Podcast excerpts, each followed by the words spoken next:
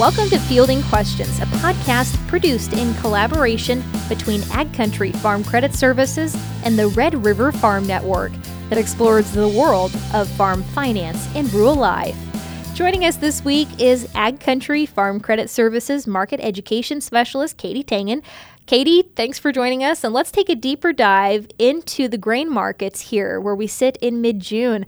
Uh, seems to be a pretty strong rally here at mid month. And what's been causing that rally? What catches your attention when you look at these grain markets? I think as we get out of what was a, a lot rougher spring, especially around here than many had planned on, um, we're kind of coming off of that. Oh, it, you know, it might not get planted, kind of reaching the acceptance stage. if you want to call it that. Um, but the market as a whole, you know, we had a setback once it looked like most other areas were going to get get planted. Um, kind of prepared for a rate hike that came from the Federal Reserve. Kind of profit taking. Let's move ahead, and we've gotten through that. And now, as we get to mid June, we're looking ahead more to the planting intentions report, and it's kind of raising that specter again of how many acres did get put in. You know, what what sort of shape are those acres? And although by most accounts, uh, what is in looks okay. So, uh, market trying to figure out where we're at one more time. Um, we've had some soybeans in particular have had some very nice export demand that maybe wasn't anticipated back in January that we're readjusting to, you know, those sorts of things. And then obviously we have, you know, Russia, Ukraine on and off kind of seems to have gone back to, I don't know if you want to call it normal but, but a state of tension where we're not expecting additional grain to come out at this moment. I'm glad you brought up planting intentions and the weather. I think for the folks in the northern plains, of course, that's been our focus, right, this spring. It's, it's what we see in front of us. And I know, big picture, a lot of the grain traders, um, you know, look at the big picture as a whole. And though the northern plains have an important role in crop production, it's not the biggest chunk of the pie. So overall, I think there's a general consensus, right, that um, most of the U.S. crop production should be off to a good start. But I mean, here in the northern plains, it we're lucky to have a good planting window the last few weeks to get things done. It's late. I do think that will come up at times throughout the production season, but if if you're a trader or a merchandiser and you're sitting in central Illinois, for example, you know what's happening, but it's really hard to have a concept of it, especially if you're in an area that's never had prevent plant. I mean, it's there, you know it, but the scope of what happened this year is probably tough to get your arms around. Uh, especially if you don't have any numbers. You kind of move on and then you start to look at, well, everybody else looks okay once we get to the end of the month with the planting intentions, then it's time to see, you know, where did we come out? Did guys keep planting corn, you know, after that insurance planting date? Did we cut into acres of soybeans trying to get more corn in? And, and I don't know that that's necessarily the case, but those are the questions that are, are going to go through people's heads and that the market has to wrap its arms around. Uh, condition wise, the U.S. is fine. But those planting intention acres that we had back in March for corn are simply not not really going to cut it in terms of the balance sheet. So, and the other part is we've never had these kind of crop stress with prices as high as they are. And how does that impact planting intentions? And you know, the other part you may not have a concept of we're not that far out of 2019 when we had late planted corn that came off very wet and light and took either a heavy discount or in some cases got rejected. Again, if you haven't seen that, if you're from Iowa or Illinois or Indiana, that's a tough impact that you don't really have in your head. And so these things kind of tend to come out slowly, and I do think they are coming out. I think that's why we're seeing some support under the market. But once we get those numbers and we have a firmer idea of where we're at, you know, and also the sell, I, we haven't mentioned spring wheat, but spring wheat very much has the makers' concerns as well.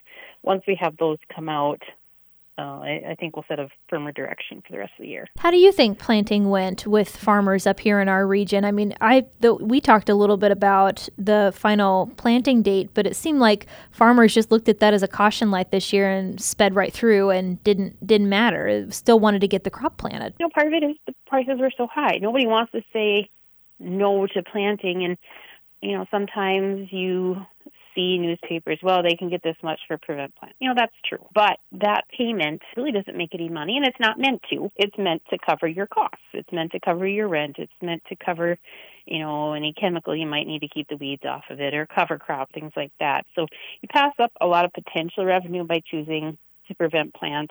The other part is, you know, just because we stay in crop insurance's final plant date, say May 25th for corn, it doesn't mean you have no coverage after that.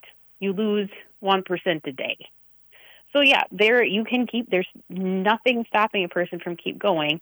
And again, when you're looking at six six and a half dollar corn, you have a lot of incentive to keep going.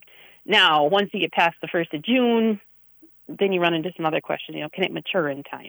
Feel like we have some very significant impacts on corn and some very significant impacts on wheat um, for North Dakota and Minnesota, and, and really the northern tier of South Dakota as well. May not show up in the yield estimates, but very well could show up on the um, planted acres. What do you think about specialty crops? Maybe how that panned out? That's a really interesting question because we, you know, there was really an acreage battle all year long, even going back to last fall. At times, I think we had six, and there may have been a seven dollar malt barley contract out there. We have sunflower contracts that were you know $35 those crops usually have an act of god clause but they're also making a lot of money. So i think you'll see an impact on those acres. I don't know if um, every crop will see it. I, I assume dry beans you can plant later. You know those are probably going to be okay. Um, maybe some of your your barley might have seen some impact um, things like that the shorter or usually the earlier season crops may have had more of an impact. Um, sunflower should still be okay by and large. Some reluctance on the part of buyers once we got past mid May to offer a lot of additional higher price sunflower contracts simply because if you can't get anything in, sunflowers are a nice fill in.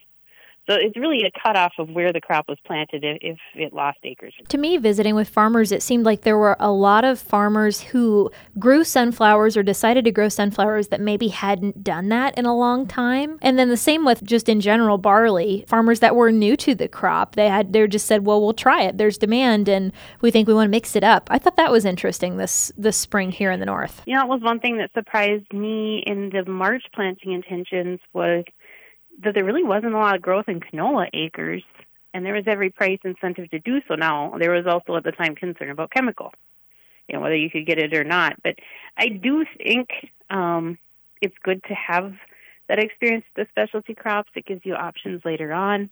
Uh, you can build your crop insurance history um, in case you do want to put in more acres later on. I know this year we had a fair amount of questions about oats, um, and I I don't know that we had a lot of additional oats come into play, but some of the hangup was there was no history. Um, so if you can do that on you know a smaller amount of ground and get that history going, it really helps out. Katie, what else should be on the radar as we continue to head into this growing season with these grain markets? You know, I I think volatility is going to stay. We're not going to get rid of that. Um, rising interest rates by design is meant to kind of them back on investment. So you might not see quite as much free money floating around. But I, I don't think there's a lot of feeling out there that investment type traders are going to pull back on on commodities. So uh, we are going to continue to see that volatility. I do think there's some support below the market. I mean, we hold or we should hold every single bushel we have um, until the top, right? Because you're not going to know. So making those planned, scheduled, regular type sales. You know, I'm going to make a sale here, hold on, wait for it to fill, and then put in another mm-hmm. uh, offer. I think is really the way to work on it for everybody, especially, you know, if you had to lose offer, or you know, if you had to lose acres this spring because they couldn't get in, we may have to redo our marketing plan. That is one thing we've seen a lot of. If you know, you may have more sold than you thought mm-hmm. because it's so easy under those conditions um, and these prices to seize up and not do anything. And, and that's really not the response that we'd like to see. Are farmers thinking about 2023 yet? Um, marketing plans for for the next year crop, or is it too soon to know because there's so much uncertainty with the rising cost of inputs? I think that is holding a lot of people back, and I don't necessarily have a problem with it. You know, if somebody wanted to sell 10% or you know, I, that's fine. Go ahead, sell, sell a little bit, but we do have so much uncertainty with inflation and how much things are going to cost. I do think we have to maintain that flexibility. Now, there are things, um, you know, if somebody want to use options or some kind of minimum price contract, there's a few things we can do to make them more appealing price wise. That's something you can consider. But I would really be cautious of going out and selling a lot of my expected 23 production at this time. Folks want to get a hold of you or to learn more about Ag Country Farm Credit Services, where should they go? They can go to our website at www.agcountry.com. We have a list there of all of our offices. Um, we have tax specialists, we have farm accounting, uh, succession and retirement planting, then obviously uh, insurance and uh, loan officers. So give the office a call and they'll get you pointed in the right direction. If you have a question about a financial topic, we would love to hear from you. You can send Ag Country a message on Facebook, tweet at them on Twitter, or submit your question using their website, www.agcountry.com. This is Fielding Questions, presented by Ag Country Farm Credit Services and the Red River Farm Network.